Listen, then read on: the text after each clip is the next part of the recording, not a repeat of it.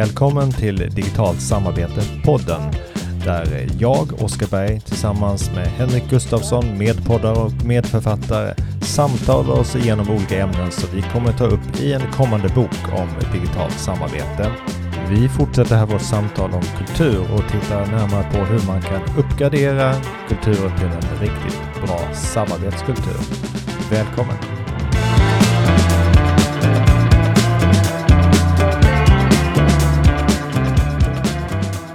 Men vi borde uppgradera kulturen, eller hur? Både i sin helhet, både kontorskulturen och eh, den digitala eh, kulturen.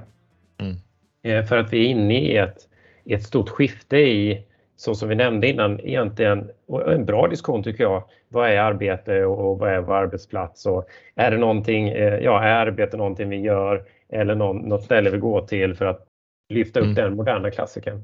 Mm det kommer vara så att man inte bara jobbar från kontoret eller hemmet för den delen utan man eh, behöver välja den plats som är lämpligast i situationen eh, eller för ändamålet. Vi kommer inte kunna fortsätta sitta och arbeta under kontorstid. Vi arbetar istället efter behov och när vi kan och när vi har energi när det är lämpligt ur andra perspektiv då, till exempel familjesituationer, så att man inte är tillgänglig hela tiden. Också att man behöver jobba tillsammans med andra och lösa utmaningar.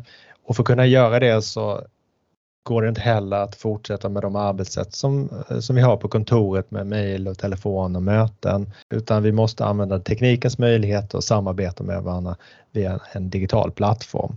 Sen handlar det om det här med att vi behöver en ökad grad av självledarskap och förutsättningar för det där, det är ju där vi landar i, i slutändan att vi behöver då skapa en kultur som gör det möjligt att jobba autonomt, att fatta beslut autonomt men där vi ändå samarbetar med varandra naturligt, spontant utan att någon säger till oss att vi ska göra det.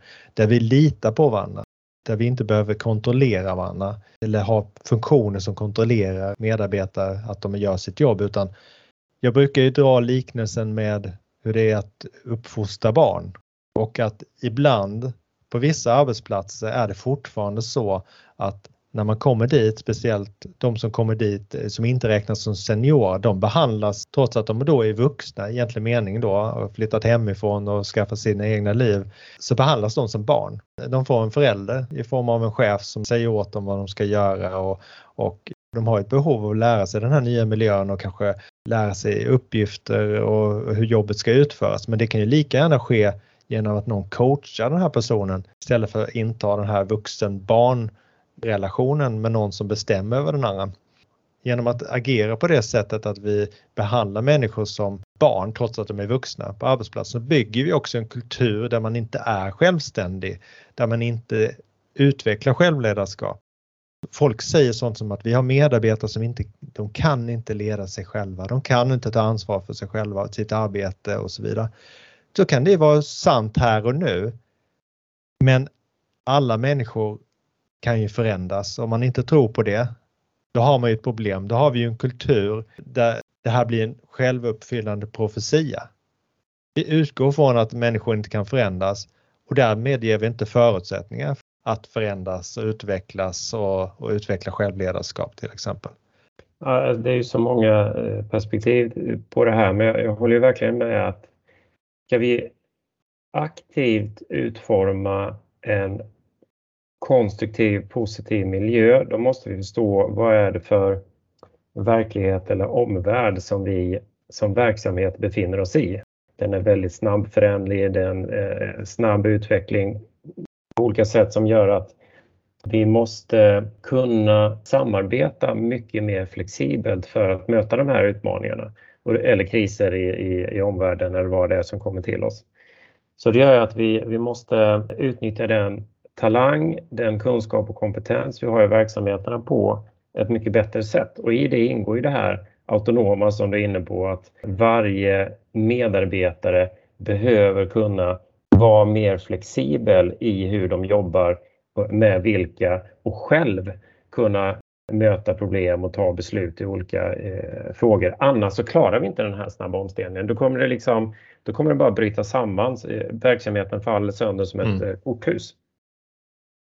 och att själv samordna med andra, berätta mm. vad de gör och så att mm. samarbetet kommer därifrån istället för att någon säger åt den eller samlar in den här informationen eller samordnar åt, åt den. Mm. Att det ansvaret ligger också på individen. Ja, och vi är inga robotar, vi är inte utbytbara kuggar i ett maskineri utan vi måste Verksamheten måste och vi som individer behöver också ta ansvar att ta hand om oss, vår, vår energi, att vi arbetar på ett hållbart sätt över tiden så att vi kan fortsätta utveckla oss själva och verksamheten. Mm. Och jag gillar verkligen den här förälder-barn-metaforen för att den, den, har ju, den bryter emot liksom idéerna om växande människor utan tar ett väldigt så här, statiskt fixerat eh, syn på en individ. Där man snarare då trycker ner och håller emot en, en, en utveckling än att eh, främja den. Återigen kultur då. Med det här sättet att bete sig så avslöjar man eller visar man att man har en kultur där, där man inte tror på människor, att människor kan förändras. Alltså man har inget growth mindset. Nyckeln till det här är återigen att man måste börja reflektera över varför man säger saker och ting och varför man gör saker och ting vad är det för kultur vi har idag? Vad är det för kultur vi behöver ha? Om frågan kommer, vad är det då för kultur man behöver bygga digitalt? Om man, om man ställer i kontrast till kultur som vi bygger på kontoret så skulle jag säga att först och främst släppa lite på det här med, med, med digitalt fysiskt och fokusera på att bygga en samarbetskultur där människor kan växa och som också är, är flexibel och kan möta de utmaningarna som, som verksamheterna möter en kultur där man behandlar vuxna som vuxna oavsett var de befinner sig. Vi litar på att du kan bete dig vuxet oavsett var du är och vilken uppgift du har så kommer du kunna reda ut det där. Och om du inte har de här förmågorna så kommer vi hjälpa dig bygga de här förmågorna. Att till exempel se till att du har information så att du kan fatta beslut i de här situationerna du befinner dig i, att du inte måste springa till någon och fråga om hur du ska göra. Det här är ju den stora utmaningen här då.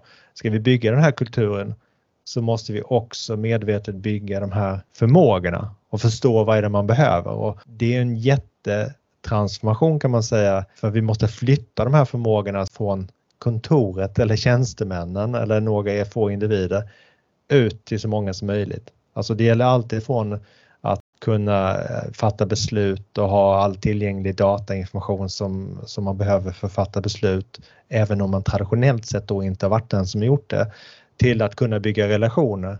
Även om man traditionellt sett är den som inte kunnat göra det, man har inte haft möjlighet att resa och vara i massa möten. Här finns ju ett behov av att göra det, att bygga de här förmågorna och där finns ju digital teknik som en möjliggör. Mm. Om vi, om vi tittar vidare på, nu, pratar, nu kommer vi in på vad, vad, vad är viktigt för en verksamhet eller en organisation. Och som du och jag gillar att se det i alla fall, det är att en organisation handlar i grunden om samarbete. Vi kanske har en, en föreställning om att det är väldigt mycket individuella hjältar och liksom enskilda personer som driver runt en verksamhet, men, men i grunden handlar det om att en mängd människor ska uträtta någonting tillsammans kopplat till ett gemensamt syfte.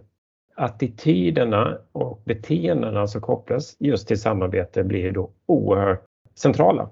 Eh, och jag tänker på, att det kanske är den mest kända undersökningen på senare tid, projekt Aristoteles från Google som lyfter fram tillit och psykologisk trygghet som den mest avgörande parametern i om eh, samarbetet ska fungera. Mm. Det här är ju någonting då som vi behöver titta på på individnivå. Alltså ska vi göra det här konkret. Vad är min inställning till samarbete? Mm. Är jag samarbetsvillig i ena ytterligheten eller andra ytterligheten faktiskt samarbetsovillig? Känner jag tillit till mina kollegor eller känner jag misstro och hamnar i försvarsställning eller till och med gå till attack så fort det, det handlar om, om samarbete? Mm man skulle ju vilja att vi generellt sett är mer samarbetsvilliga, att vi generellt sett söker lösningar, ser möjligheter och så vidare. Och då måste man ju jobba medvetet med att uppmärksamma hur folk beter sig och berätta och visa hur man ska bete sig istället. Den här förflyttningen till en samarbetskultur, det kräver ju på ett helt annat sätt att man jobbar med kulturen än vad man traditionellt sett har gjort där det sitter i väggarna och i kostymen eller vad det nu är.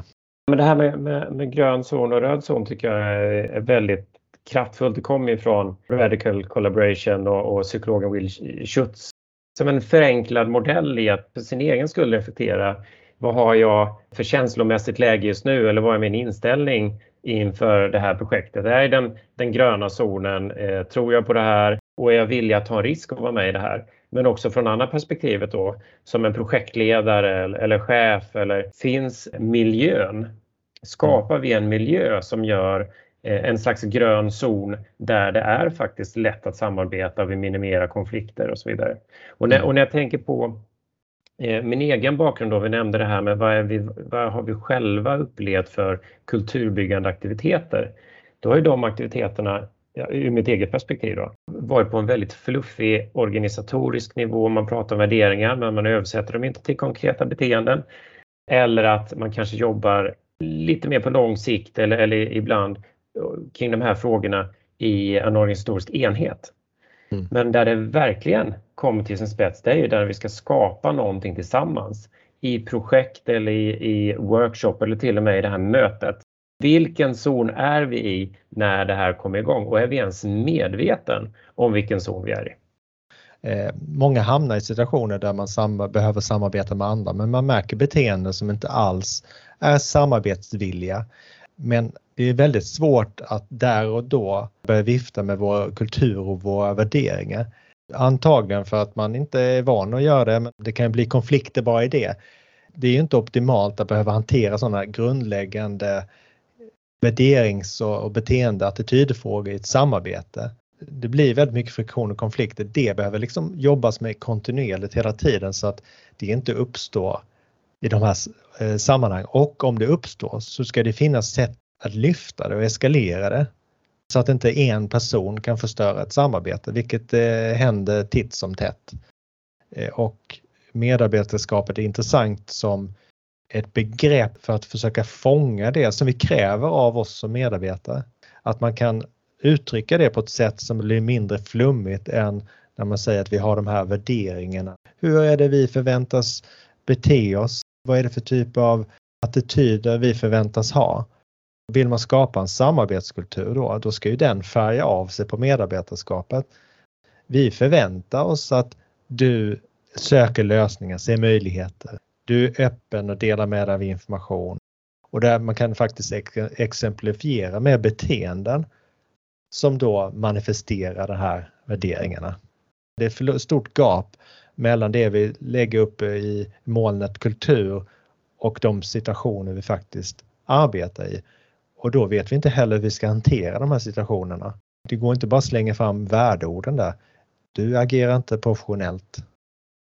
Och allt oftare så blir det ju samarbeten som sker mellan personer från olika avdelningar i en verksamhet eller tillsammans med kunder eller med partners på olika sätt. Och då kanske man kommer från lite olika kulturer såklart eh, och beter sig på olika sätt. Därav superviktigt att lyfta och kunna diskutera och eh, medvetandegöra de här frågorna i inledningen av de här samarbetena. För jag håller med dig som du säger att det är svårt att komma i ett senare skede och flagga liksom, nej men det är ju så här vi ska bete oss. Jaha, men det har ju ingen sagt och så blir, blir det väldigt svårt. Då. Jag har ett exempel.